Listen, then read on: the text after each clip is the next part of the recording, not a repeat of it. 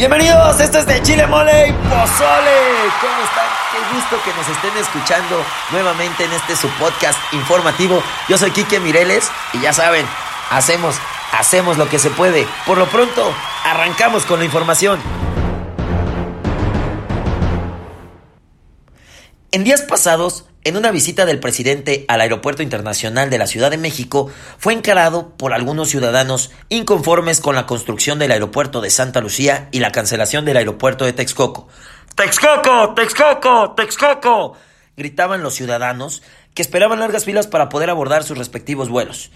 Por lo que la Secretaría de Energía, Rocío Nale, que acompañaba al presidente, no dudó un minuto en revirar diciendo y si no, pues vete a la tapo, refiriéndose a la terminal de autobuses de pasajeros de Oriente de la Ciudad de México. Chale, qué rápido se marean en un ladrillo del privilegio los que juraron jamás se subirían. Ojo, los puestos públicos no son para siempre, secretaria. Ya veremos quién manda la tapo a quién en las próximas elecciones. De Chile. Se hicieron públicas las cifras del Secretariado Ejecutivo del Sistema Nacional de Seguridad Pública, con el cual el mes de noviembre de 2019 resultó 7.2% más violento que noviembre de 2018, logrando entrar en el nada, pero nada honroso top 3 de los meses más violentos del primer año de la actual administración, junto con febrero y julio. Con estos datos, se estima que la cifra negra del actual gobierno federal cerró su primer año arriba de los 38 mil homicidios dolosos Seguramente, y como siempre, intentarán defender lo indefendible, diciendo que ellos tienen otros datos. Y en efecto, los tienen, aunque no son muy alentadores que digamos. Ellos contemplan 35.596 homicidios dolosos. Ahora sí que, sea cual sea la cifra, ninguna es para presumirse. Seguimos en espera de esa tan anhelada época de más abrazos y menos balazos. Mole. Durante la campaña presidencial del 2018, a pesar de que analistas y expertos nacionales e internacionales dijeron hasta el cansancio que era inviable eliminar o reducir el impuesto especial sobre producción y servicios IEPS de los combustibles fósiles, Morena y compañía prometieron una, dos, tres, cuatro, las veces que usted quiera, acabar con los gasolinazos. Es más, la actual secretaria de Energía, Rocío Nale, prometió en su campaña para senadora bajar sí o sí dicho impuesto. Y pues, ¿qué creen? Pues, para no variar, es de que no se va a poder. Al contrario, la Secretaría de Hacienda y Crédito Público ya ajustó dicho impuesto.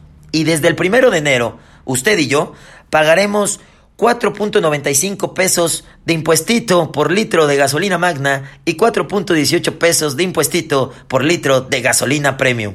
Se les dijo, se les advirtió. Feliz, feliz cuartolinazo. De pozole. Evo sigue pasándonos facturita, ¿cómo no? Resulta que en días pasados, nuestro soldado de lo que viene siendo la relación internacional, Marcelito Ebrard, recriminó el incremento de la seguridad y vigilancia de la Embajada de México en La Paz, Bolivia, donde se encuentran resguardados los exministros de Evito, con orden de aprehensión, Juan Ramón Quintana y Wilba Analoca. Y anunció que recurrirá a la Corte Internacional de Justicia para denunciar esta situación. Ante dichas declaraciones, el ministro de Gobierno de Bolivia, Arturo Murillo, contestó, Allá nos veremos con mucho gusto y veremos quiénes han violado los tratados.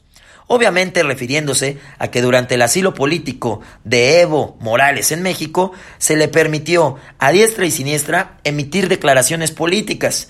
Y ya para terminar, y muy al estilo de la cuarta, tremenda quemadota que les dieron, pues fue precisamente la Embajada de México en Bolivia quien solicitó en tres ocasiones al gobierno boliviano aumentar la seguridad de su recinto.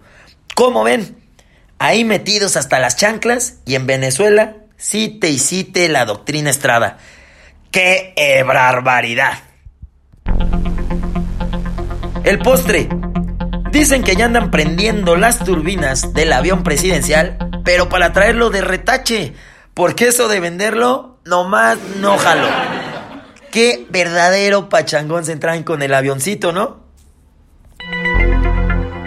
Muchísimas gracias por habernos escuchado. Yo soy Quique Mireles y estén pendientes de todas las redes sociales, arroba Quique Mireles en Facebook, Twitter e Instagram, porque esta semana tendremos los premios, los Chilemole Awards. Sabemos que los premios son para reconocer lo mejor del año, pero en este caso es todo lo contrario. Estén muy pendientes y nos vemos en el próximo de Chile Mole y Pozole, no sin antes darles un fuerte aplauso a ustedes.